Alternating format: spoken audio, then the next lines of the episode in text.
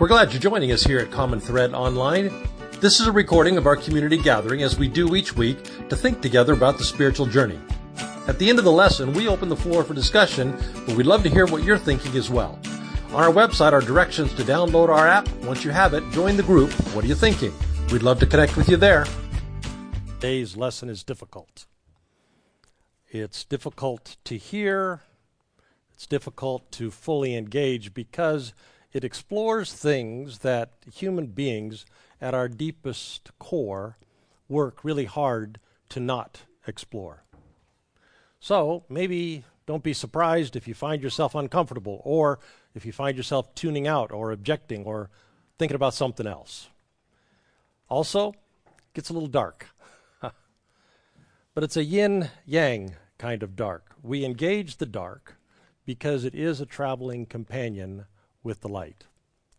Here's basically what the lesson will say it'll say that spirituality, the spiritual tradition, spiritual wisdom, has an antidote to the lost days and the lost years and the lost peace and the lost meaning when we get caught in the drift. When we get carried off by productivity culture, valuing our humanity by what we produce, when we get carried off by our no limits culture, there is an antidote. But it's a hard antidote because it's a hard truth, it's a hard wisdom.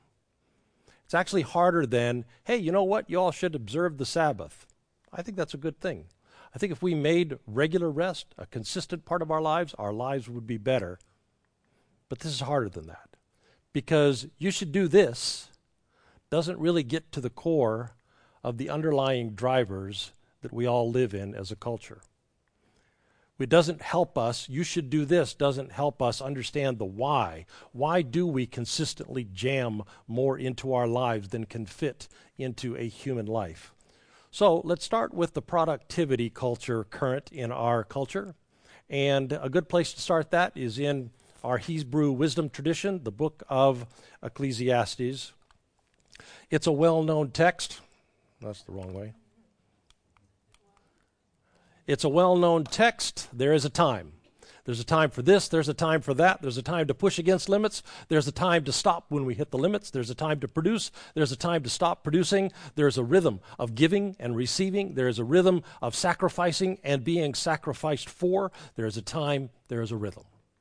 The wisdom tradition teaches us that life won't work if we only tear down and if we never build up, or conversely. If we only plant and we never uproot, if we only keep and we never throw away, or for our lesson, if we only produce and we never stop producing. Fail to honor that basic truth, the tradition teaches us, life just won't work. But odds are you're aware that this is a conversation our society is having quite a bit these days. We're calling it trying to figure out work life balance. And there is plenty out there. If you Google work life balance to help you wrestle with that, uh, help you know when to work, help you know when to rest, help you know what's going on. Not that we do very well with all the stuff that is out there. There is plenty out there, but we don't always engage it very well. But there are a lot of folks thinking seriously about work life balance. I think the one that we're more blind to, more ignoring of, is the no limits current in our culture. And it turns out that Ecclesiastes speaks to that as well. A little bit about the book. There's a lot of scholarly debate among people who think about this kind of thing. What's the core message of Ecclesiastes? And more, is it a depressing message, a pessimistic message, a message of despair? Or it is, a li- is it a life affirming, hopeful message of promise? And there is plenty in there to argue for despair. Just a few of the lines. There is evil under everything under the sun. everything is emptiness. Everything is vapid. Everything is chasing after wind. Nothing matters. There's plenty in there to support the idea that this is a hopeless message. But maybe not so fast. Maybe it made it into our wisdom tradition because there's wisdom in there, and let's see if maybe we can find it. I think the genius of this book is what it tells us about limits. Basically, in a very no bones way, it says there are human limits. No wiggle room, no debate, there are limits. And counterintuitively, if we look at that core reality from the right perspective, it actually can produce a great deal of hope. It can be very life affirming. Just a few chapters after that very famous text is this one. There is evil in everything that happens under the sun. Not a great start, but it gets better. The same destiny eventually overtakes us all death. we live and then we die.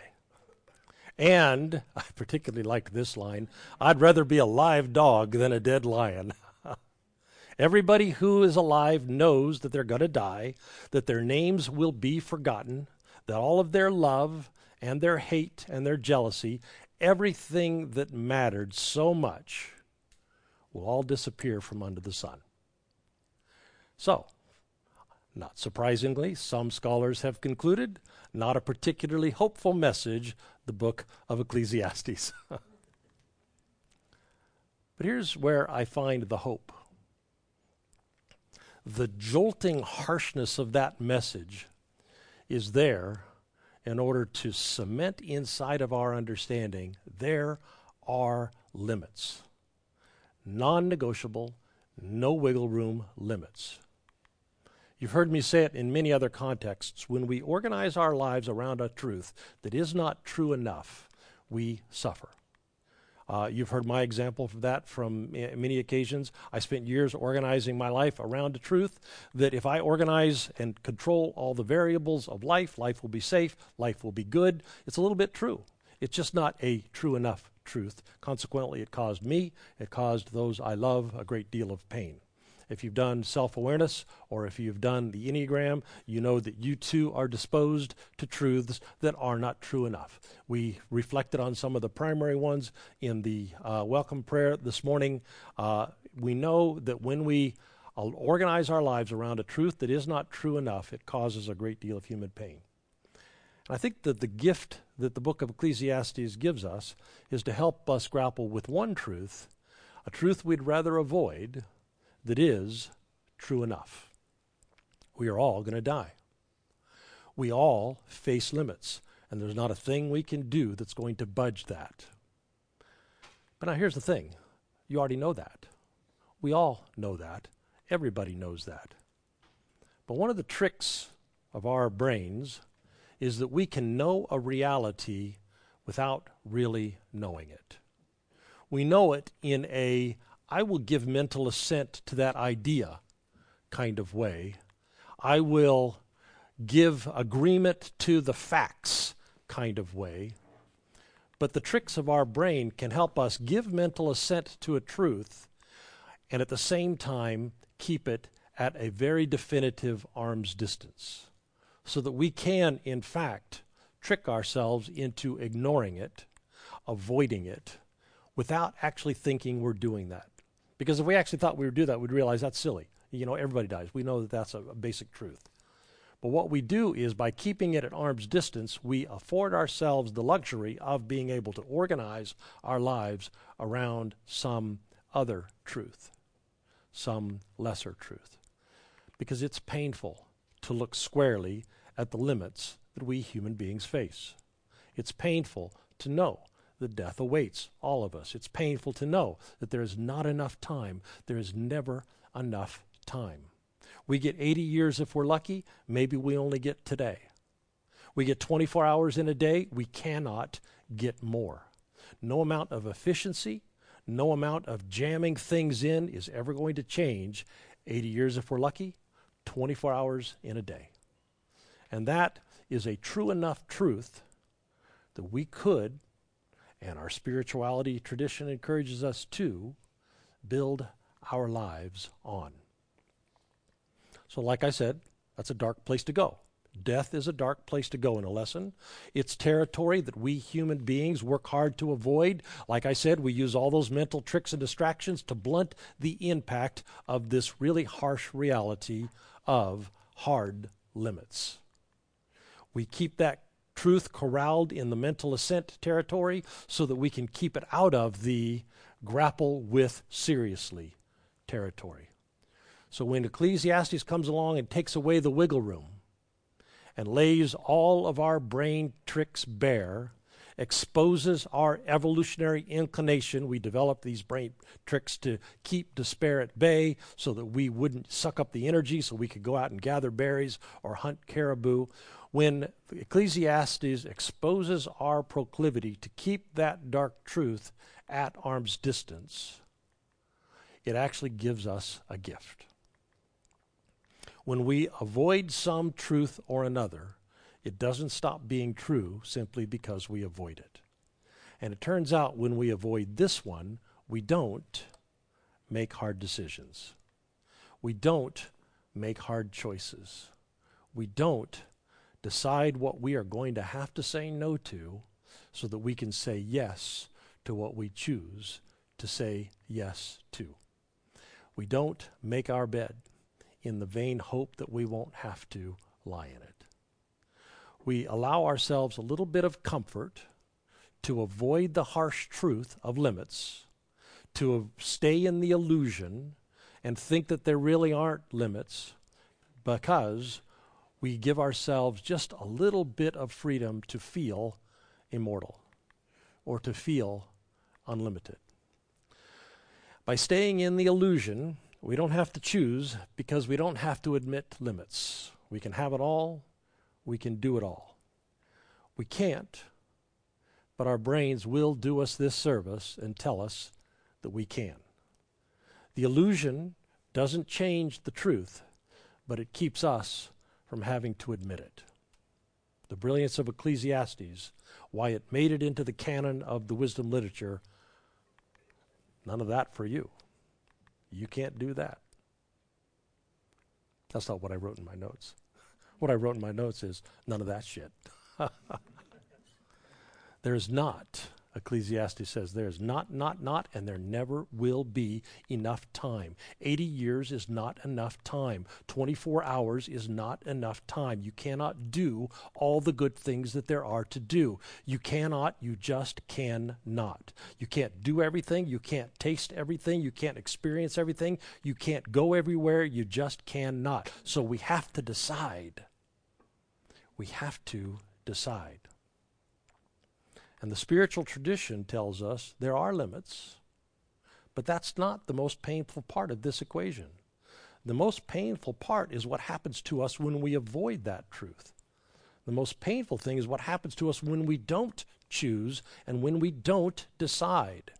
We create pain when we try and jam more into a human life than will fit into a human life. We pain we create pain in our bodies and in our minds because if we never fully decide what our yeses are going to be, we never decide my destiny is going to be informed by these yeses that I decide.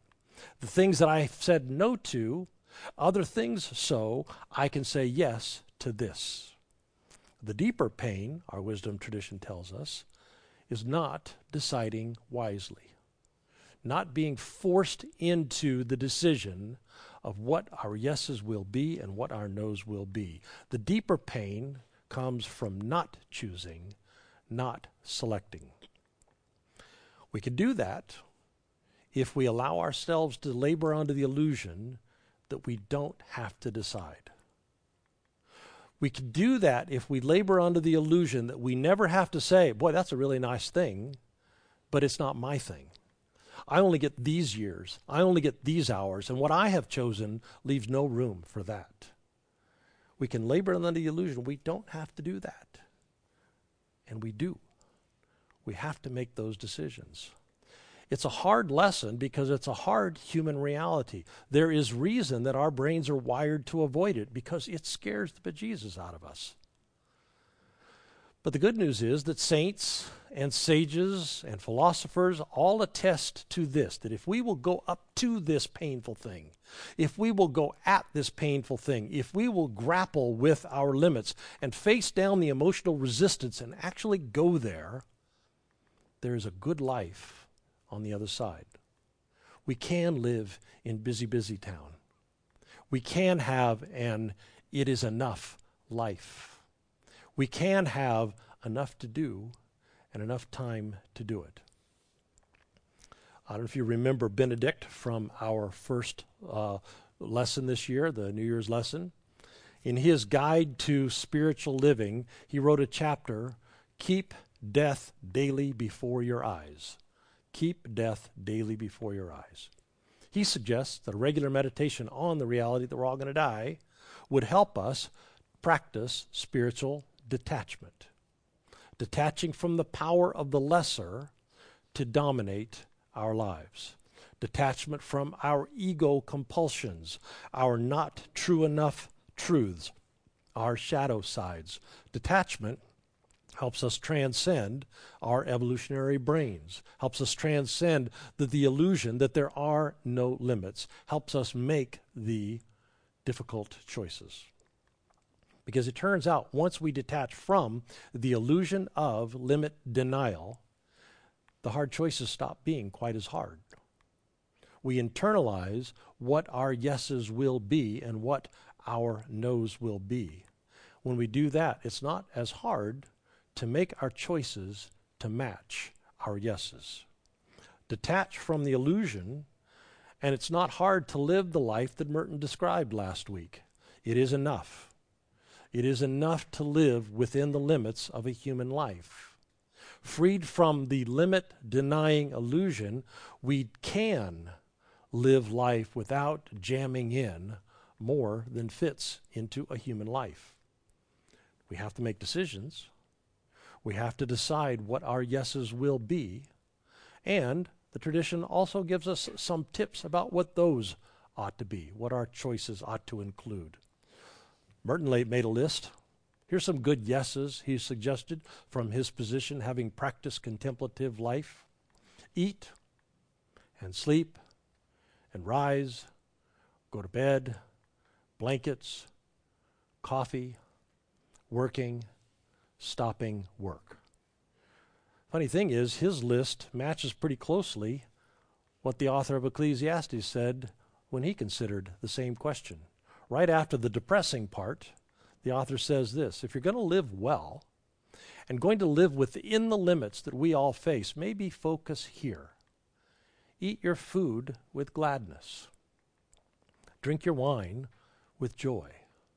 Enjoy wearing your clothes, enjoy doing your hair. Savor those relationships that are meaningful with your wife, with your husband, the one that you love. You get these few days on earth, so work hard. Whatever your hand finds to do, do it with all of your might. Which again sounds a lot like Merton. Sounds like busy, busy town.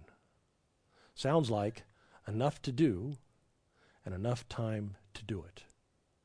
And that really does become the gift that the author of Ecclesiastes gives us, forcing us to face limits that we do everything we can to avoid so that it forces us to make choices. We have to then decide what will I do with this one life that I get on this earth. So, indwelling divine, may we. May we live lives from truths that are true enough. May we live lives choosing wisely within the limits that all human beings face. May that be so. Amen. Well, uh, we all get out our phones now because uh, we, we all give online now. You can point your camera at the QR code right there. Or uh, you can thumb type if you want. Go to our website, commonthreadchurch.org. At the top of the page is a donate button. Lots of options, lots of ways to give. We invite you to that if you're here in Raleigh, but also uh, if uh, you're living far away, we invite you to take an ownership stake in the community. It turns out that we are a pretty generous community. Uh, we are occupying our new space because we're a generous community. We're able to handle the costs that may well accrue to us of updating wiring that was done in the 1940s because we are a generous community. Uh, we have, I have no doubt, we'll be able to take care of our children's groups and our teenage groups because we've been a generous community. Because you do what I encourage us every week do to do to remember that there's always good return when we invest in spiritual community. We give our time and we give our energy and we give our love and we give our dollars. And then the community takes those resources and amplifies them and gives them back to us in the form of an environment in which we can thrive. So we all give on our website now. It's as easy as can be. And um, in a moment, here in the room, we're going to do What Are You Thinking? But first, we're going to dismiss those of you who are online. Uh, you may not know, if you're just tuning in, that this is one of the best parts of our community life. Uh, we figure out what all that lesson means in our own lives when we sit and talk about it together. So for us, participating is easy. We're already in the room. But for you, you're going to have to click. And that click is a very expensive thing to do because now you have to think about am I going to do it? Are they going to like me? What if they reject me? I'm frightened. It's new. It's different. I don't know. You got to go through all that stuff. And all that resistance comes up. But here's the thing our pledge is if you'll do that, go through the resistance, at the end of the 20 minutes, we're pretty confident you will feel uh, a whole lot uh, less uh, strangerish and a whole lot more embraced. And I think Scott's leading it today. He'll be very nice to you. Uh, so. anyway, um, as they're getting ready to go, let's go ahead and dismiss them. Oh, by the way, here's how you get there. You got to go to the front page of the website and get the, the link. Or you can do it right there in the YouTube notes. But the password is 1417. 1417. All right, let's dismiss the folks online if you would. Let's put our hands on our hearts and remember as we go that we are, every one of us, carriers of the indwelling divine. We all carry love and joy and peace and patience, kindness, goodness. All of that is in us because divine breath is in us, because we carry the inner light within us. And if you would then extend your other hand to our city, let's look for opportunities to share what's already in us with the people that we live and work and go to school with, looking for opportunities to repair and heal our worlds. Amen. God bless you all. You are dismissed. We are. If these recordings help you move forward on your spiritual journey, we hope you'll take an ownership stake in the community and support the health and well being of the community. Go to our website, commonthreadchurch.org. The donate button is right there on the top. Thank you.